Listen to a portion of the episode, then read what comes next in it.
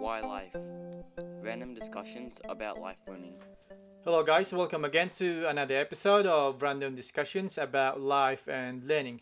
Today, we are going to continue the second part of the revi- review of this book, The Subtle Art of Not Giving an F by Mark Manson.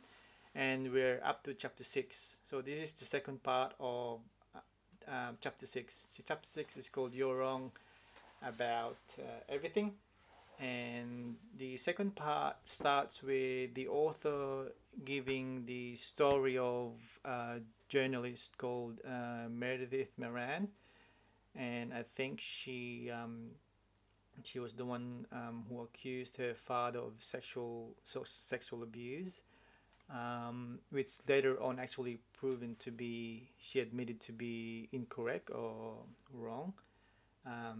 Because I think she underwent a repressive um, therapy that sort of like made her think about the things that were or did not happen in the first place.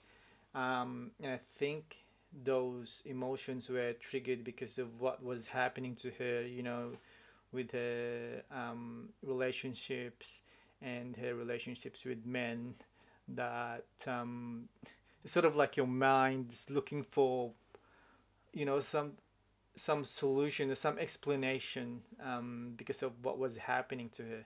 So um, i think the author is trying to say that um, we try to um, explain things we try to find things that would explain the bad things that are happening to us which most of the time don't really make sense or are not valid.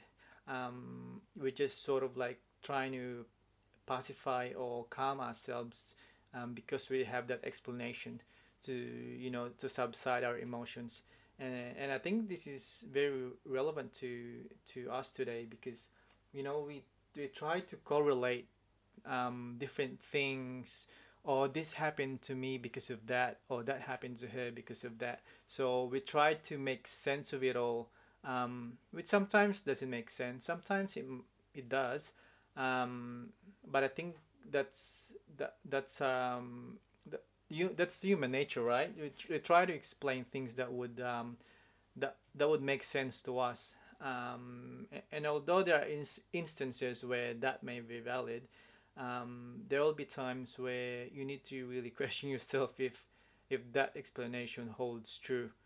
Um, and I, I think that goes to show that um, we can't really trust sometimes our emotions. Um, you know there are things that science and logic uh, would help in certain instances. Um, but I think it's a constant learning as well. Um, you know just because someone tells you or this happened to me because of my dad or because of my parents. I mean there's you know there's you know some stories are credible. Some stories are um, worthy to be to be heard. But um, you, you know there are things in life that sometimes you can't just explain. Um, i think i suppose it's part of the mystery of life.